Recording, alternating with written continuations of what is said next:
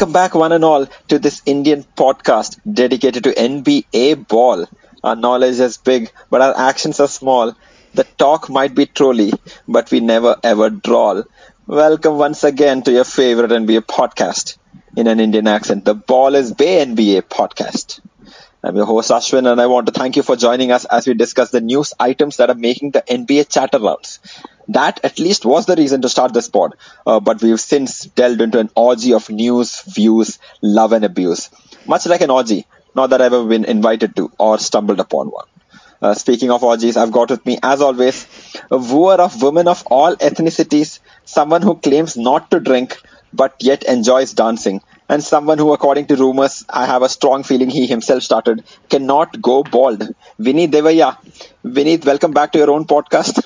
How has your week been in Oberwinter, of which, according to calculations at least, you are 0.03% of the population, which is not bad at all, I'd say. I am.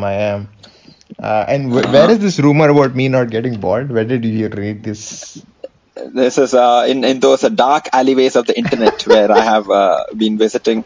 Somebody has been saying that Vineet Devaiah cannot go bald. Is there any truth to that? It is very true. I don't know. But I have pretty good hair, so it's all good. So touch wood, man. At this age, this is only a blessing. I think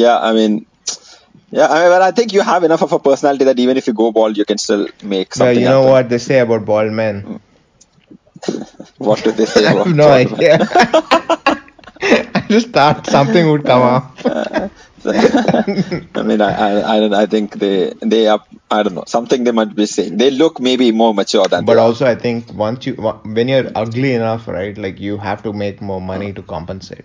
Why would I know that? But sure, okay. Right. Yeah, we obviously don't know about it, but I'm saying don't know about it. There recently was. I know you don't follow Bollywood at all, but do you follow Bollywood? I don't follow Bollywood, right? I don't. But I know enough about Bollywood. So there recently have been two movies upon the subject of balding in men.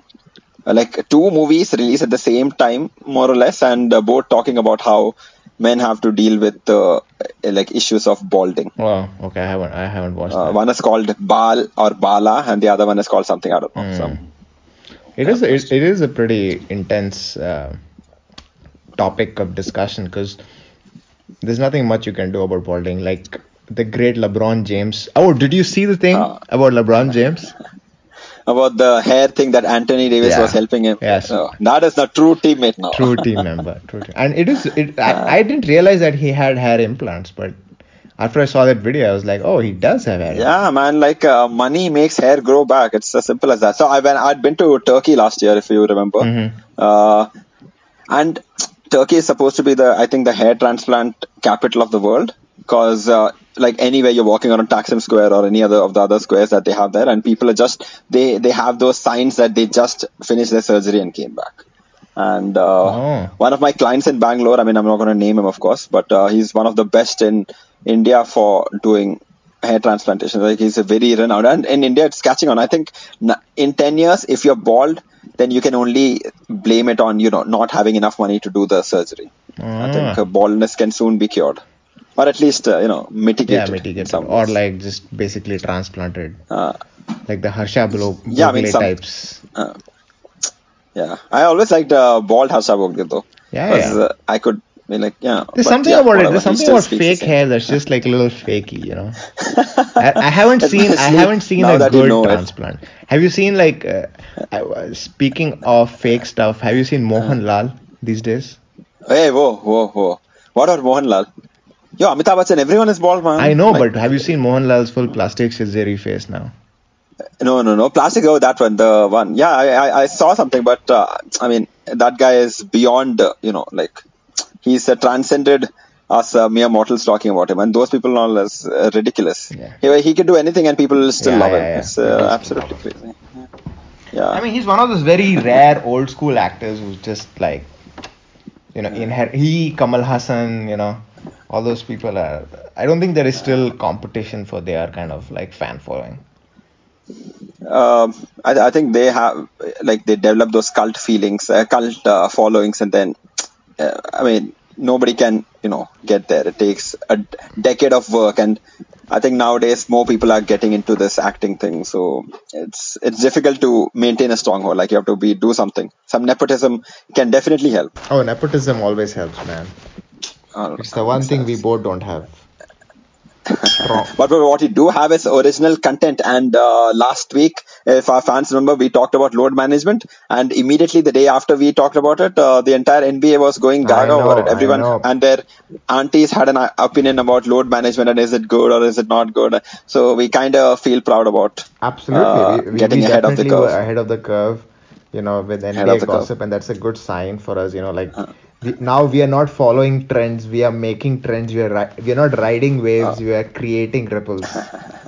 That's how it works. Yeah. That is true. Mm-hmm. This week was a little tough for me. I could not catch many games. I only saw all the Thunder games and a couple of the Rockets games. I don't think we lost to the Heat, I think. That was horrible.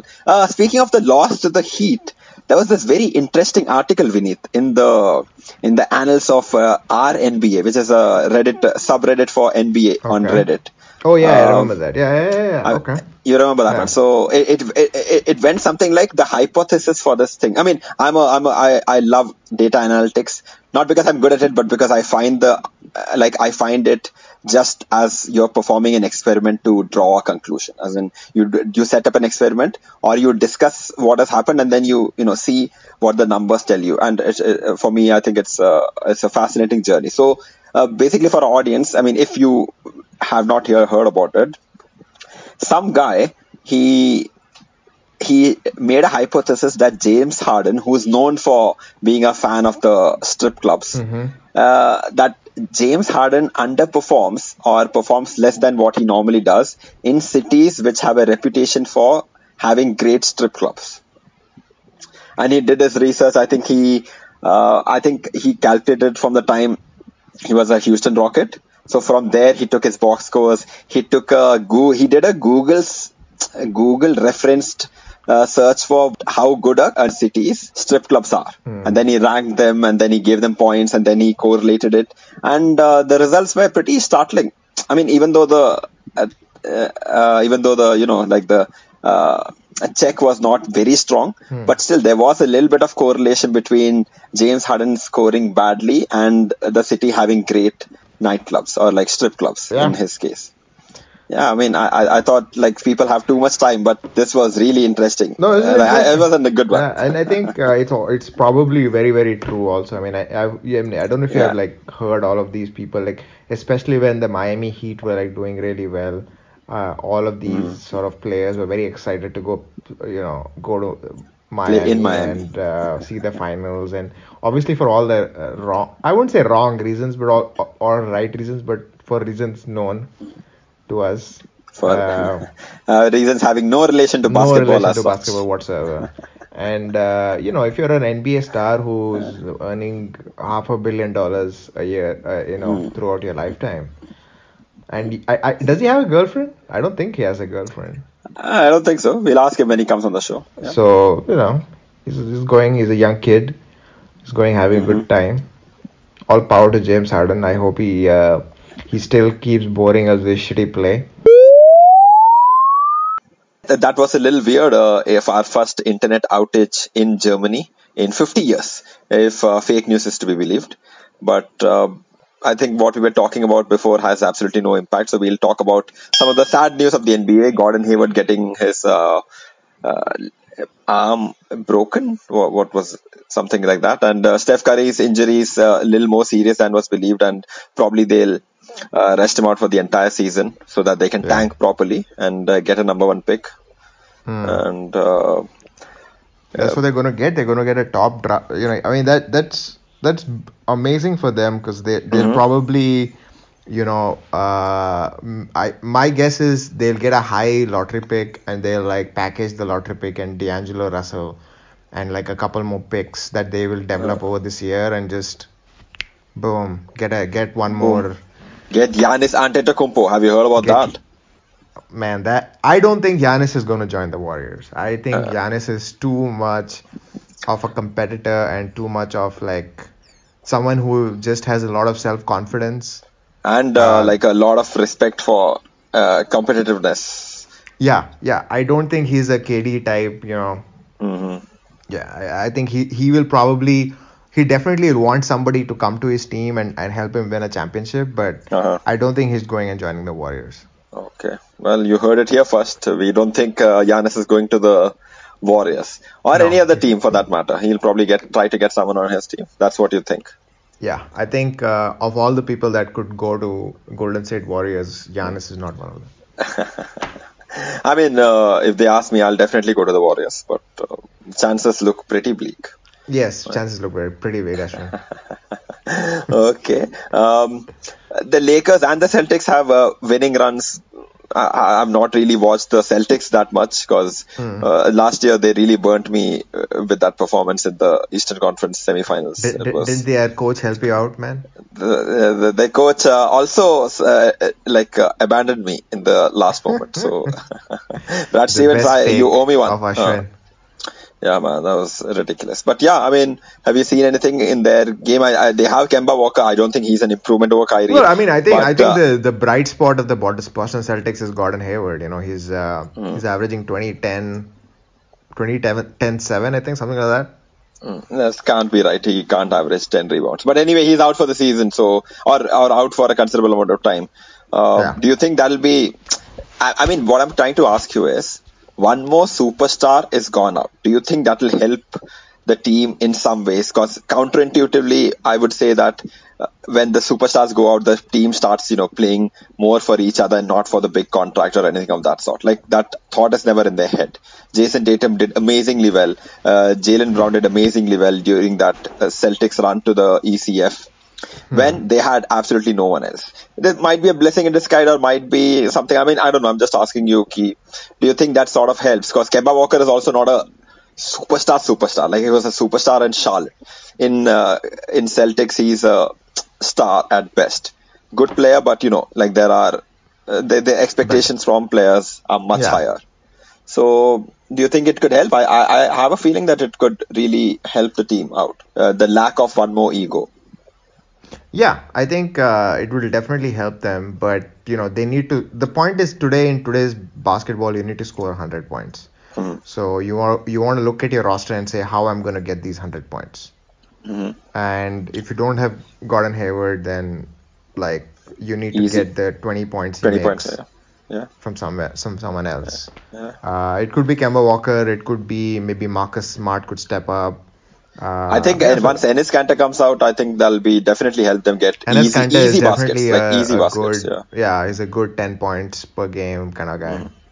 Mm-hmm. Yeah. I think. No, I mean, the Celtics are strong. Will they beat the Sixers and the Bucks in a playoff series? Probably not. Uh-huh. But they're a strong player. They're a strong team in the East for sure. You know, I think the surprise team in the East this time is the Heat. You know, they're doing really well. Yeah. But otherwise, most of the teams that, you know, we are seeing are the teams that we expected in the East, right?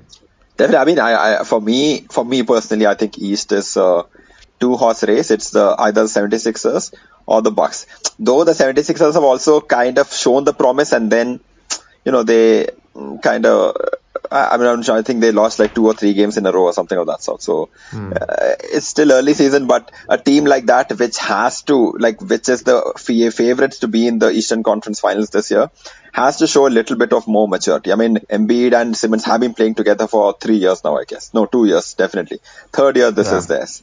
So I would expect them to show a little bit more of, you know, like a maturity, even though they're 21, 22 years old, I guess.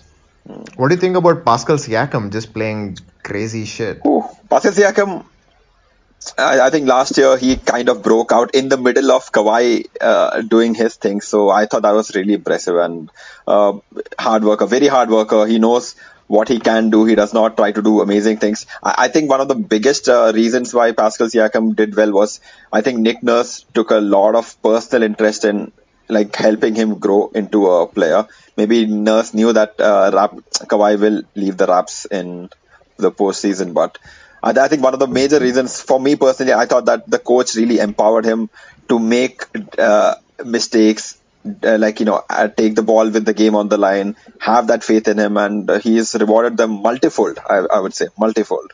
He's earned his $100 million, and in the last 9 games, how much do you think Pascal Siakam is averaging? I have absolutely no clue, but I would say somewhere between 20 to 25 points. Where? 20 to 25 points? Is that too much? I think he's averaging 28 points, 10 rebounds. Wow, see? That's what I'm saying. You said, no, I'm just saying, you were 5 points behind. You said 20 to 25. The guy's averaging 28. That's 3 points behind. That's crazy, man. I definitely saw Siakam playing really well, but I didn't think of him as a 28 points on 52% shooting. Are you serious? 41% from 3. I mean, I have a theory. You remember when the playoffs were happening, I was telling you how Fred VanVleet was never passing to Kawhi Leonard. It's, he would just never. Which pass is true. It is not a hypothesis. It was actually true. He and Pascal Siakam were together in the G League for the Toronto Raptors, and they are really good friends. So if you look at the assist rates of Fred VanVleet, I think it should be much higher than what it was last year. He has 9 assists this year. I mean, per game. My theory is that Fred VanVleet is a very smart cookie. He realizes that, and he realizes last year also ki Kawhi to jaane wala hai, let me just hook my wagon to this Pascal Siakam guy, feed him the ball, because still Pascal Siakam, if Pascal Siakam becomes the main player, and if Fred VanVleet, and even Kyle Lowry is gone, for all practical purposes, he's a remnant of the DeMar DeRozan era. Yeah, I agree. Right? He's just signed that $1 million extension, one year, $30 million extension. 1 year, $30 million. So the Raptors need players for the next 10 years, and no one is coming there. So and they need to pay somebody. So Fred VanVleet came up with this great strategy. Listen, Pascal Siakam is the only player who's probably going to stay here. He's going to sign a 4-5 year contract. If I keep feeding him the ball, and I'm the reason why he's scoring 30 points, he's going to say, "I want Fred VanVleet." Right? Because, once you're in the G League, you get one opportunity to, because Fred VanVleet is a good player, but he's not that great. I mean, he did great things, but... he did great things, but, everybody does great things. Like a Danny Green kind of great thing, but he's also short, so he really can't defend. Right? So, that's my theory. My theory is that he realized Pascal Siakam is a good player, and he can make him better by being just passing it to him and increasing his numbers, Pascal Siakam's numbers. Because if Pascal Siakam numbers increase and Pascal Siakam stays in Toronto and he becomes an important cog for the next 5-6 years, he's going to keep Fred VanVleet in his team for the next 5-6 years. And Fred VanVleet gets paid. Well, what a great theory. I think it is not beyond the realms of possibilities. Because Vineet you tend to know some things that most people are not even thinking of or looking at. So team dynamics, man. You know what's the secret of basketball according to Bill Simmons? Is it to understand that it takes 5 people to win? The secret of basketball is that it is not about basketball. Oh, it's about the people. Yeah. Damn. And speaking of that podcast that Bill Simmons has come out with. We were not speaking about it, man. Your segues really need some work, my friend. We're not talking about that podcast. We're talking about Book of Basketball, which is the name of the podcast. Yes, but I'm talking about the episode name, Secret of Basketball. Right. So that's the name of the episode name where he talks about his meeting with Isaiah Thomas and all that stuff. Right. I've read the book, though. I told you, I read the Book of Basketball. And in that also, he continuously references the secret of basketball, the reason, some people get it, some people don't get it. But what they fail to get it as basketball is not about basketball. So I think that's a pretty interesting clickbait, one of the earliest clickbaits ever in print format. It's very true, too. It's about managing the egos. And all this stuff. Definitely. The game of basketball is very simple.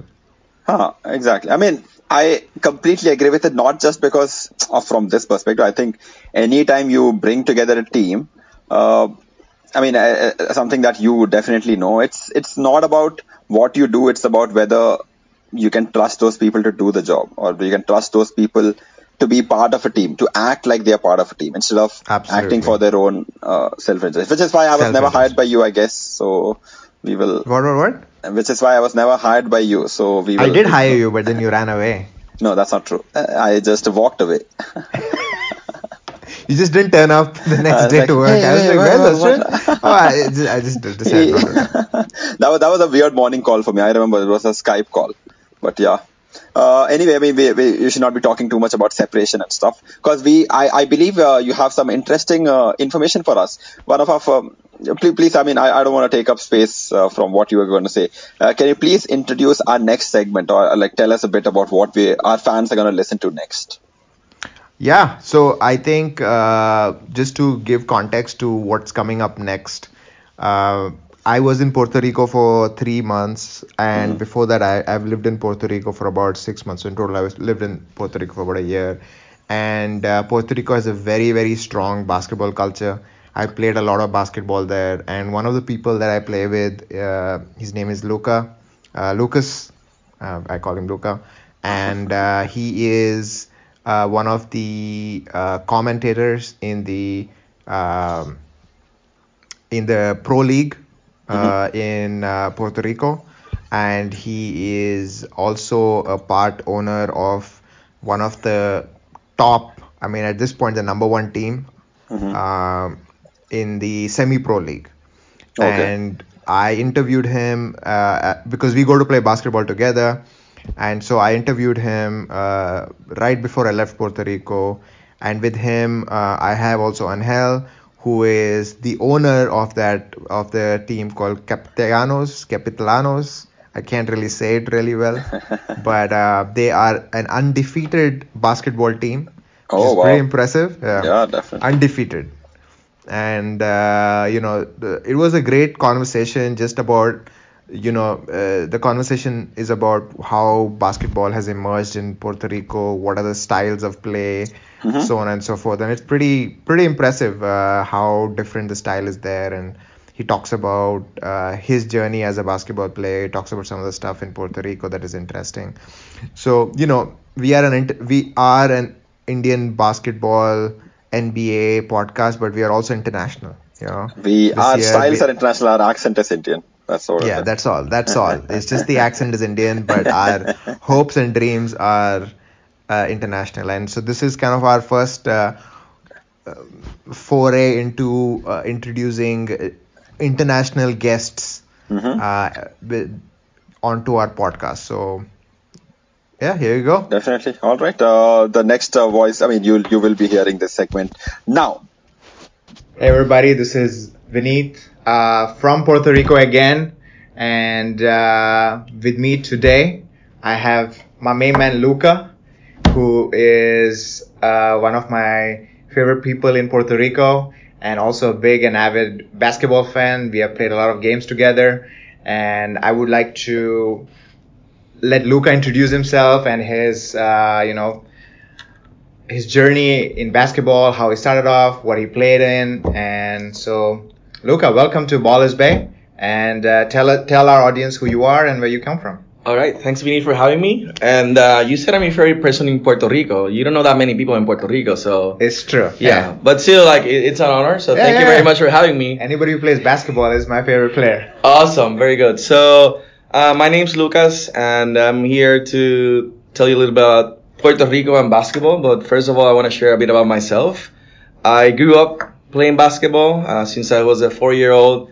I joined the local league in my hometown, Bayamon. Okay. I was always a fan of Bayamon Vaqueros, which is the local pro team. And this is going to be important later on for reasons you're going to find out. But basically, my whole family is a fan of Bayamon Vaqueros, except for my dad, who's a fan of Ponce Lions, who is like the biggest rival of Bayamon. Oh, wow. So, whenever like my first memories of basketball was like watching the local like Bayamon Vaqueros games with my dad, who was wearing like the shirt for the other team. And it was always a lot of fun to like go and watch games with him. And, you know, something to keep in mind about Puerto Rico is that we love basketball. Okay. It's the main sport here. Right. Everyone goes up playing it. There's courts all over. Yes, and absolutely. There's a very unique culture about, you know, following basketball, not only the Pro League, but also NBA, as many countries do. Yeah, awesome. I mean, I think I have to agree with Lucas here is because I've been in other, like, sort of Latin American countries and Latin American places, and it's mostly soccer. Whereas Puerto Rico is very interesting, where it's baseball and basketball. And there are so many basketball courts. Like every nook and corner, there's a basketball court. I don't see too many people playing, but there is a basketball court. And I find that really interesting about Puerto Rico. We all know, you know, that J.J. Barea, my main man from Dallas Mavericks. Mm-hmm. I don't know if he's still with Dallas Mavericks, but he is still with Dallas Mavericks, yeah. So he's from Puerto Rico. Mm-hmm. And I'm guessing there were more Puerto Ricans in the NBA. Can you speak more about it? Like, because I know that why don't you go ahead and then you can talk about the game where the Puerto Rico defeated the United States of America. Sure, yeah, that was very exciting. I'll continue with this story. So growing up, like, you always follow the NBA players, and there was always a lot of good pickup basketball, a lot of leagues all over. So I was good enough that I played for the local team of Bayamon. So we played. Oh, you did. Like, so you ended up in the Bayamon team. Yes. So, wow. But for like a little league, like not pro or anything like that. But you know, we would have these traveling teams that played against teams from different towns. So It was like a family thing where we would go check out other places in Puerto Rico. So it was like you would play a game and then you would go like do like internal tourism and check out other places. So it was a whole experience growing up, and something that. You know, even now, I got out of basketball was like, you know, discipline and teamwork and the social aspect of it. That was really a part of what I still am today. And I got into college. Right. I didn't play for my college team, but I played what is called like under 21. So it's like a semi-pro thing. Team.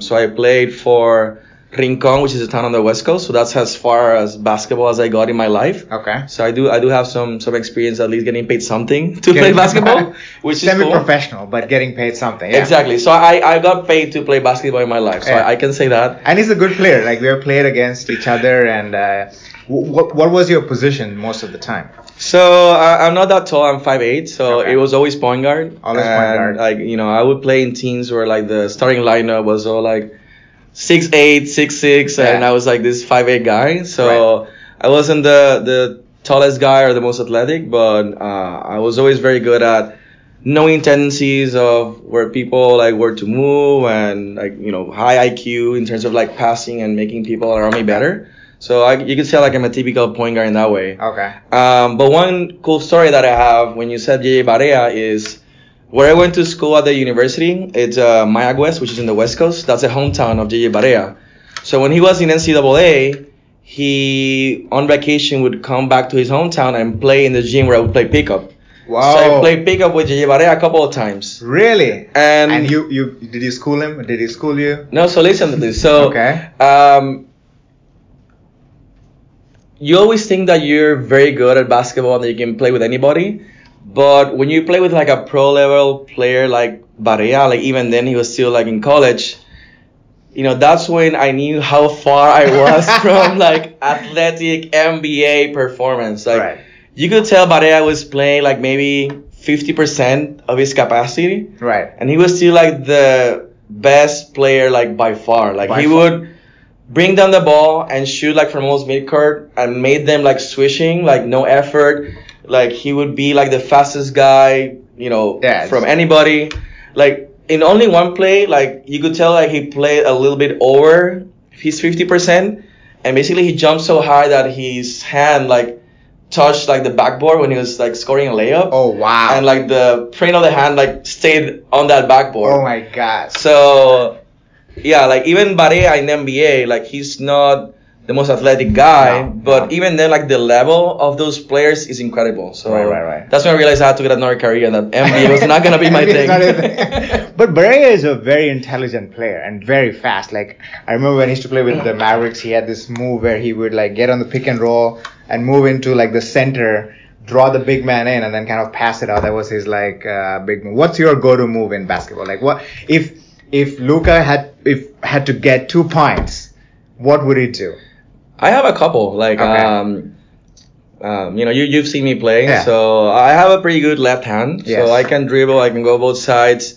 I have an underrated hook shot, so I can post up like the other guard and I can score over him. Yes. Pretty much. So if you had to get 2 points, you would do a post up, spin, hook shot? Is that what you would do? If it was a point guard guarding me, I could do a hook shot on the post. If it was a taller player, I can go left or right and do a layup with my offhand.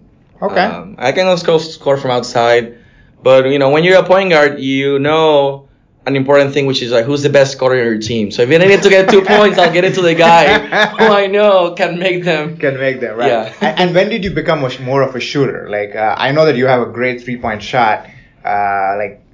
Is it something that you developed recently, or were you always a good shooter?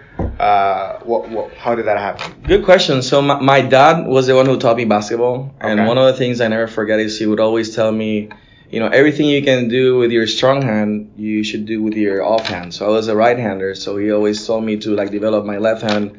He was always very consistent about telling me to develop different parts of my game, including shooting. So I would shoot a lot from outside, and basketball is a game of practice. You work on your moves, you work on your shots, and that's how you get better. So to all the audience out there, especially the younger people who are still coming up and not like me have a chance to maybe play for some kind of pro team, it's all about practice. The people that make it, it's more than just talent, because everyone has talent at a certain level. It's more about the work you put in, the practice, the shots, practice the moves, even getting your body ready, lifting weights and being in shape. That goes a long way. And as we get older, our body's not in shape. It's not in shape. It's harder and harder each time. But, even now, I still appreciate, playing. I try to play pickup, twice a week at least. Yeah. And Vineet went to some games with us in Puerto Rico. Yeah. And tell them how I picked up fights with people, not fights, but they were a little mad. Do you want me to tell the truth, the real truth? The real truth. Tell them the real truth. Should I say he's really good, or should I say the truth? No, I'm just kidding. No, Vineet's a really good player. One of the things I like the most about him is his confidence. This guy thinks that he can beat anybody. Even the best, tallest player who happens to play pro, who is playing in the league with us. And I like that about him, because I know he takes that confidence to every aspect of his life. I think that the really good players that make it far, you have to have a certain level of confidence that you have to believe you're the best, because that gives you the confidence to take the shots in the clutch and to play the way you play. So you definitely have that confidence. And one other thing I like about him is that he can lock down anybody. He wanted to take the toughest assignment, the best guy on their team. Kawhi Leonard. And he would do really well. He made it really difficult last time we played with the guy that plays pro here in Puerto Rico. Good. So if you need a lockdown defense guy, if you need comes to your town, get him on your team. He can help you. There you go. He can help you with that. Yeah. Kawhi Leonard, man. Kawhi Leonard. There you go. No, I think the thing that, and we'll talk about this more. The difference that I find in Puerto Rico, the way they play basketball and everywhere else, and I think, by the way, we have another guest who's sitting in the side, and we'll introduce him later, is Anhel, and we were discussing this is in Puerto Rico it's a very fast paced, one-on-one, very little of ball movement, I'll take you on kind of thing. Yeah. But on defense they don't have that same mentality. On defense they're more, we'll do zone, right? Yeah. But on offense they don't mind the one-on-one, but on defense, and I think that's where I kind of would rub shoulders with people, is because I would take them one-on-one and they would just be like, you shouldn't be doing this, and it's like, no, this is just one-on-one defense. So I think that's the little bit of a difference here. Yeah, and it's funny you say that, because I've played pickup in different countries, different states, and there's a unique culture to each place in terms of how they play the game on offense, on defense, how they even keep score. Yeah, there's all these little rules. So, for example, in Puerto Rico, they play really fast on offense. They play twos and threes like normal scoring. But on defense, people usually play zone, which is different. Like when I play ball in the U.S., it's all man-to-man. It's always man-to-man. It's always one-to-one defense, and you're always in charge of like stopping your guy, which I like better, which is it's more accountable. Yeah. So Puerto Ricans, they don't play man-to-man defense unless it's like the last points of the game, and they need to lock down. Then they play man-to-man. Yeah. So I would say maybe there's a culture of like, maybe coasting a bit on defense so you can try all in on offense. Like saving your energy kind of thing. Carmelo Anthony. Yeah, exactly. Or like LeBron in his latest season with the Lakers. Yeah, maybe true. Like a little burn for the LeBron fans out there. But going back to what I was saying, like even within Puerto Rico, there's differences regionally in the way they play. Really? For example, Anhel is from Ponce, so he can confirm this. In Ponce, there are certain courts where there's a rule. If you score the ball from 3 points, you get that possession again. Really? Oh, yeah. Wow. Oh. And it's double the points. So then it creates like a whole different strategy, because if you're going on a fast break by yourself, you're not going to go for a layup. You're going to go for a three so you can make it and then get the ball again and get double the points. Oh. So it changes the rules of the game in an interesting way. Okay. There's other places in the U.S. where I think it's in order to easily keep score. The twos are worth 1 point, and then 3-pointers are worth 2. 2 points, yeah. So again, that creates an incentive to shoot a lot more threes because you can get double the points. Yeah. So there's all these different rules that sort of create incentives within basketball that are quite interesting depending on where you go. But then what you were alluding to, which is interesting, there's also the unwritten rules of where you go. So I think some people were taking issue of Vineet because he was like playing good defense, and I love that. Yeah. But like the guy wasn't used to seeing that level of defense in the game that we were playing, so he wasn't having it. Like he wasn't happy. He wasn't happy. But it's because he loves to score. So you were doing what you were supposed to do to win the game. So I didn't mind that at all. Okay, that's good. Yeah. I had a little bit of a rough-in with the guy. It's all good. Luca had my back. Yeah, it was all good. And the reason I was so confident is because Luca is a very big player in the local basketball sort of arena. Well, and big in reputation perhaps, because not in height. Yeah. In I don't know what you're talking about. In reputation. So Luca, tell them about your stint now as a local commentator in the pro league here. How do you get into it? Who are your favorite teams here now? Are you still a Bayamon fan, or have you shifted loyalties? Tell us more about the Pro League here. Sure. And then we're going to talk about the stuff. Happy to. So going back to the beginning of the story, I grew up in Bayamon, which is a town in the north, very close to San Juan, the capital. So I was always a fan of Bayamon Vaqueros, so it's the Cowboys in English. And, it's one of the teams that have the most tradition in Puerto Rico. It's been very famous for a long time. And my dream was always to make it at least to the Bayamon Vaqueros team as a player. That didn't happen. Okay. But I got there a different way. And the story is that in my day job, I work helping people with starting their own companies. And there was this guy who had a company that it was called 360 Sports, 360 Deportes, that did online broadcasting of games. Of different sports. So the broadcasting he did was either of sports that didn't receive much coverage in television, or games for the Pro League that were not on TV. So he got the rights to those games and he did online transmissions. Yeah. Pretty professional, pretty well done. So one day, he's sitting in the office. It's 6:30 p.m. There's a game at 8 p.m. for the Pro League for Bayamon. Right. And he comes to me and he says, "Hey, Lucas, I have a problem. I don't have a commentator for tonight's game." And I think about, what are the solutions? And there's no solution other than to say, "Hey, well, I can be the commentator if you want." Yeah. And he said, "Okay, great idea. That's a great idea. Go to Bayamon Coliseum right now." So I get in my car. I said, I'm driving to Bayamon. I'm sitting there thinking, wait, I've never been a commentator before. I've never done this. I've watched a lot of basketball. Obviously, I know the game, but I've never done this. So it's very exciting / scary thing that I was gonna do, because these games got 30,000 people watching, from Puerto Ricans, mostly from any part of the world. So it was a big, a lot of traffic. Yeah. So I get to the stadium. I park in the backstage area where the workers and the players park. So I feel I'm part of the people that work behind the scenes in basketball.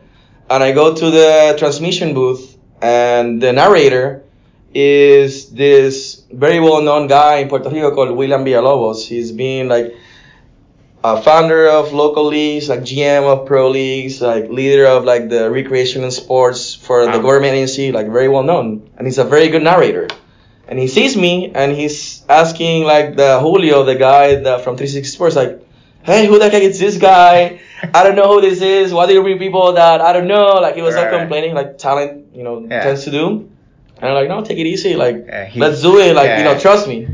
So the game starts and I start doing the commentating, and I've never done this, but I sort of have like an instinct on how it works, because commentating is all about timing, right? So the narrator is saying what happens in the game, and the commentator's job is to give insight, but you have to start talking and stop talking, right? And interpret or read the game for the fans, give some stats, give some analysis, right? So I started doing this, and it was flowing quite well. So when the first quarter ends, in the first timeout, we take our headsets off and we press the button so that they can hear us. And like this guy William, he hugs me and says, "Yes, you're my partner from now on. Who don't want anybody else? I love this guy." So after that, I became a commentator for my hometown team, Bayamon Vaqueros. There you go. I did that over 2 seasons now. I did like 15 games. So it became like my side job, just like going to the stadium and doing comments for my team, which is like sort of like a dream job. That's really a great job. I think so. Yeah. So do you think that you're going to be next to Charles Barkley one day? You'll be taking the Kenny Smith position one day. Is it possible? Would you be interested? Of course. I mean, why not? I don't know if I can be like Barkley. Like, I think he's too controversial. Yeah. No, you'd be like instead of Kenny Smith. Yeah. Although like these guys want to have like ex players, so maybe it can be like the next Ernie or something like that. True. Like the non-player that can moderate the discussions with the players. Yeah. That makes sense. Yeah, that makes sense. Yeah, but I love Inside the NBA. I think it's one of the best shows on television. Easily the best shows. Like, very entertaining. Yeah, I mean, First Take and all is good, but there's nothing like Inside the NBA. They're the best. So let's get back to NBA a little bit, right? Because we are an NBA podcast. Yes. We talk about exclusively NBA stuff. Name your favorite players all time. All time. Let's go with top 5 all time. Ooh, let's start with that. Okay. So I'm a point guard. So I'm biased towards point guards. Okay. Top 5 favorite point guards. I would say top 5 favorite players, and then you can go. We can do point guards after that. Okay. All right. So, and it's not top 5 best players. It's top 5 players that I like. You love, like the players you love. Okay. Well, I have to say, Michael Jordan is a really obvious one. Like, everyone will say that. All right. Okay. There's a lot of stories about Michael Jordan and the way he approached basketball and competition and the mental aspect of it. Like, he was so competitive, and I just love those stories. So I think everyone that likes basketball, and if you started watching in the 90s, you love Michael Jordan. Can't hate on Michael Jordan. No. Exactly. Like, my first memory of watching basketball was watching Michael Jordan like play in one of the finals with the Bulls. Okay. I think this was the finals that they played against the Phoenix Suns. Oh, the 89? Yeah, this was like this was like 1993. Oh, right. When they played Barkley in the finals, I remember like watching that. I was 6 or 7 years old. Now I'm betraying my age here. You're as old as me, man. Yeah, that's not a big deal. Yeah. Then there's the other memory that I remember. I have two more that I remember, like where I was exactly when I watched this. One was watching live when Reggie Miller scored 8 points in 17 seconds to beat the Knicks. Oh my God. I saw that game live. I couldn't believe it. That was so exciting. It's like one of those moments where you don't believe what you're seeing. The other one that I don't forget is the Malice of the Palace, like the fight between Detroit. I saw that live. Oh. I was watching that game live, and Indiana is dominating this game. Detroit is behind. Everything goes crazy. Yeah, like Ben Wallace gets pushed, like Rogers lies on the scorer's table, some guy throws a beer. And imagine this. Imagine you want to go to a basketball game, and you pay for the tickets, and you get some really good seats, like right close to the action, and you're watching Detroit and against Indiana. The game is awesome. You have your beer, you're having a good time. And then at 5 stars, and you're like, oh my God, this is happening. And then all of a sudden, like, Ron Artest gets hit with a cup of beer, and he's walking towards the fans. And imagine you're the guy that got punched by mistake. That is because you were sitting there. That is crazy. Yeah, I mean, that is really crazy. Like, that's like, that was one of the, I think, just like, because even when you watch it, right, you watch the video, like, even in slow motion, you're just like, what happened? Yeah. Like, why did it, because, you know, the small scuffle happened, everything was fine. And then once the guy threw the beer, that's when everything went just crazy. Yeah. It's like watching a horror movie and then the monsters come out of the TV. It was crazy. And they come after you. Oh, it was crazy. Yeah. And sorry, I went on this tangent, but let me go back to my favorite players. I just, you know, that was like some really interesting memories from basketball. So, favorite players. I love Jason Kidd. Jason Kidd. Nice. I think he's a bit underrated in terms of like what he accomplished with the teams he had. Absolutely. Like a point guard that was like really smart. Even in college, coming out of UC Berkeley, like he was a monster. Yeah. Getting triple doubles, getting his team to the finals. Yeah. Like the Nets, you know, getting them on the finals twice. He had Richard Jefferson as his best other player. Like really. Yeah, Jefferson, Vince Carter was there, Kenyon Martin. Yeah. Like, I mean, they were pretty good players, but like you could tell he was making them reach another level. Yeah, absolutely. So I love Jason Kidd. Who else? Hakeem Olajuwon. Big man. Dream. Okay. Yeah, like twice champion with the Rockets. Yeah. Like just the dream shake, like all the moves in the post. Yeah, like that's tough, man. This guy was just like really, really good. I mean, you see it 100 times, but you like no one can copy that. I don't know why it is. I mean, we know why it is, but it's just like it's so difficult to do that so quickly. Yeah. Yeah. Yeah. So him, and then. Another player I really like is Reggie Miller. Reggie Miller. Yeah. Very underrated too. Yeah, very underrated. Very good player. Yeah. Like he took that Indiana team that had nobody. Yes. To like so many finals. He took them to the NBA finals where they got like whooped by the Lakers, but still. Yeah, I like Reggie because he was really smart. I think he invented like kicking out his feet shooting to like draw fouls. Yeah. And he was also like a great trash talker, like all this thing with like Spike Lee and like riling him up and like him wanting to like just like embarrass New York. Like I love that. So Reggie Miller, I like him a lot. And then I want to go a bit more old school, like Larry Bird. Larry Bird, killer. Like he had also like these kinds of stories where he would say, oh, I'm going to score 50 tonight. And then he went and did that. Yeah. Or he would say, like, oh, I'm going to shoot, like, from this side, try to stop me, and, like, they couldn't. Yeah. Like, just, like, challenging himself within the games. Like, there's another game where Larry Bird says, I'm just going to shoot left-handed. And, like, the whole game starts doing that. Yeah. So, like, all these things, like, I mean, imagine how good you are to go in a professional NBA league and be like, you know what? Today I'm going to score 30 points with my left hand. Yeah. I'm not even going to shoot a single shot with my right hand. Yeah. That is crazy. And he did it. Yes. He scored, I think, like 26 or 27 points with his left hand. Yeah. Crazy. That is crazy. And then one more bonus one, if I may, like an international player, like Arvidas Sabonis. Sabonis. Old school Sabonis. Okay. If you guys want to see, like, Nikola Jokic, but, decades ago, like, this guy was just, like, really smart, great passer. Like, it's a shame when he made it to the NBA with Portland. He got some he had some injuries, right? Knee and the back. Like, he wasn't the same player. He was still really smart. But there's, like, some grainy video on YouTube when he used to play in Europe. This guy was a monster. Yeah, he was a monster. That's so good. His son is also quite good now. Yeah, his son is good, but Arvidas Sabonis just at another level. Okay, man. That's a good one. That's a good one for our viewers. Thank you. You want to go for it? Best five? Oh, I know who he's going to say. Like, the first one. I just know who this guy likes. Steph Curry. Don't say Steph Curry. No. Oh, say it. I know what you're going to say. Just my favorite player is J.J. Redick. J.J.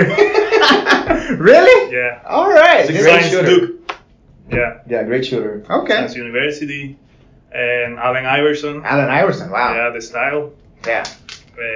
He bring the sleeve. The sleeve part, yeah. Mm-hmm. Tracy McGrady. Tracy McGrady, man. Wow. Tracy was... When he was in Orlando. Oh, my God. Oh, man, that guy was... Unstoppable. Oh. Yeah. He was like Kobe Bryant on steroids. Yeah, but he was like really smart and... passer, shooter. Like he was like Kevin Durant. Like Kevin Durant can go to a game and say, I'm going to drop 40. Yeah. And he can drop 40. Yeah. Right? They're just like stopping themselves because they don't want their teammates to feel shitty. Yeah. You know? Yeah. That was Tracy McGrady. Tracy McGrady could go to any game and drop 40. Yeah. Yeah. Kobe Bryant too. Okay. They are the same. And obviously, Michael Jordan. I wish Michael Jordan. Yeah. That's great. Well, I can't believe you didn't mention your boy, LeBron James. Oh, that's the bonus. That's the bonus. So yeah. If you had to pick between Kobe Bryant and LeBron James, who would you pick? For score? No, just you. For Capitanes. LeBron James. LeBron James. Yeah, yeah. Obviously. That's a bad. Yeah, that's very good. All right, man. It was great to have you guys on Ball is Bay. And have you ever heard of India and basketball anytime, or is the first time you ever heard of basketball in India? Well, I've heard that there's a lot of Indians fans in basketball, so yeah. Shout out to all the Indian fans here. Yes. I don't know much about the style. I love to visit and play and see how it's like there. Yeah, yeah. I mean, Indian basketball, I think, is a little bit, I would say, like Puerto Rican basketball. Mm-hmm. Not much defense, too much offense. Mm-hmm. But the only difference is, I think, in India, because the people are a little bit smaller. Yeah. They're mostly like shooters. There are very few inside players. Yeah. Very few.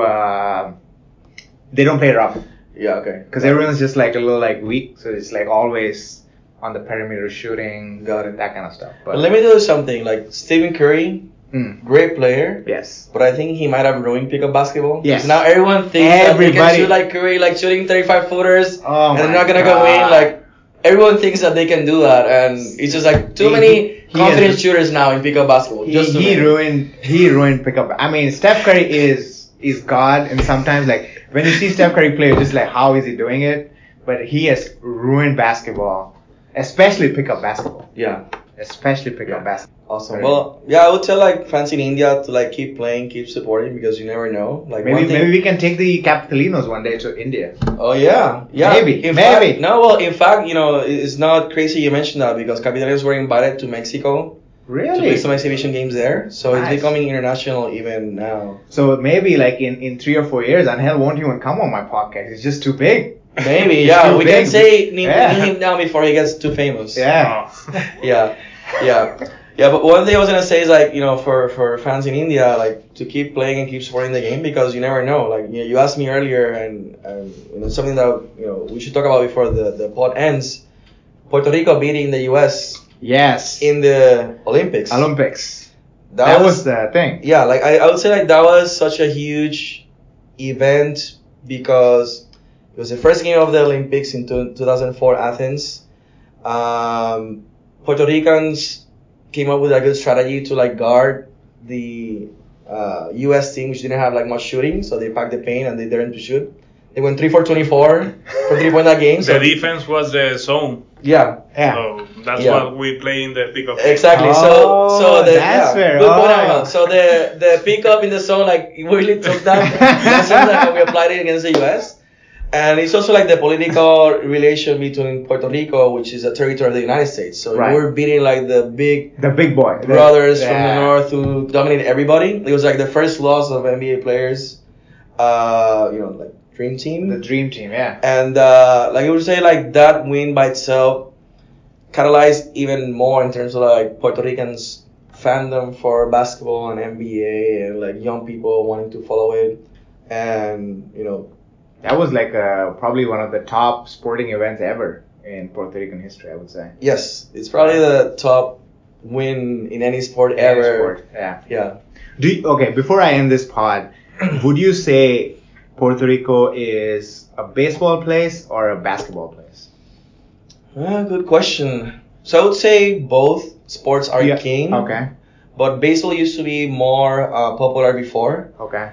Until the Major League Baseball changed the rules for how players get drafted into the league, and that caused like making it harder for Puerto Ricans to join MLB. Really? So there was like the 90s, like golden generation, and I know we're being off topic here, but there was a lot of good baseball players, and then there was like a decade where there wasn't that many, and then it came back now. So if you see now, there's a lot of Major League Baseball players again. But it took them a while to get accustomed to the new rules. Got it. I would say basketball is number one in terms of how many people played and follow it and knowing like what's happening. And yeah, I think even kids now, you would ask them what do they want to be, like they would say like they want to be like NBA player. Yeah, that's true. Yeah, that's true. Yeah. Do you agree, Anhel? Yeah. Yes. Yeah. But in the future they're gonna say they wanna be Capitalinos or someone. Yeah. Capitalinos, undefeated. Undefeated. On that note, we shall say thanks to our guests for joining us, and I hope Capitalinos remain undefeated. Yeah, and if the fans of the podcast, if you're ever in Puerto Rico, come check out the Capitanes de San Juan. You can follow us on social media. And I'll put all the links and everything. Perfect. Good. Awesome. Perfect. All right. So that was Vineet's interview with Anhel and Lucas. You may not have heard much of Anhel, but Lucas was the voice behind the interview, and we are very grateful that we could get, smart minds on the podcast. We only get smart minds on the podcast. It's a fact for this podcast. It's a prerequisite. We have our guests take an IQ test and then only we allow them. That's not true. Otherwise, I would never have made it. But anyway, it was a fun interview. I think all of us will have a nice intro into what a basketball abroad is. Even though basketball is a very simple game, you could probably go pick up. If you're a basketball player, even if you play casually, you know that anytime you hear that basketball dribble, you know that it's a future friend to be made in that locality. So that's how I made a lot of my friends. I just hear the basketball dribbling and then I go there. Okay, all right, Vineet. I think a little less activity in the NBA this week, but we are soon approaching that time when we are going to be releasing our first set of 25 best players in the NBA. Or was it 15? We'll do 15. We'll do 15. Because after 15, it's kind of just like all the doesn't same. Matter. Yeah, the 15 top players in the NBA as of now. By the time I think players play 12 more games, so it'll be a while. But I just wanted to tell you this so that there is a record of me having mentioned this to Vineet, and he has no excuse of saying that I forgot to mention it. All right, squabbling aside, thank you for that episode. Our last episode was very well received. We again got much higher and like lots of bouquets and fewer brick bats this time. So please keep the love coming. Follow us on. Wherever you follow podcasts. I don't know where do people follow podcasts, but wherever it is, please follow us, or check out our YouTube thing. You'll know exactly when we release a new episode so that you can listen to us on Spotify. It's one of those things we do. All right, man. Take care. Please let us know if anything is needed. See you next week, and bye-bye to all our listeners. And I really hope they enjoyed the interview with Lucas, and they should definitely go and follow the Capitalanos on Instagram. We will tag them to our post. Definitely we will. All right then, so take care everyone. Vineet, say bye. Bye.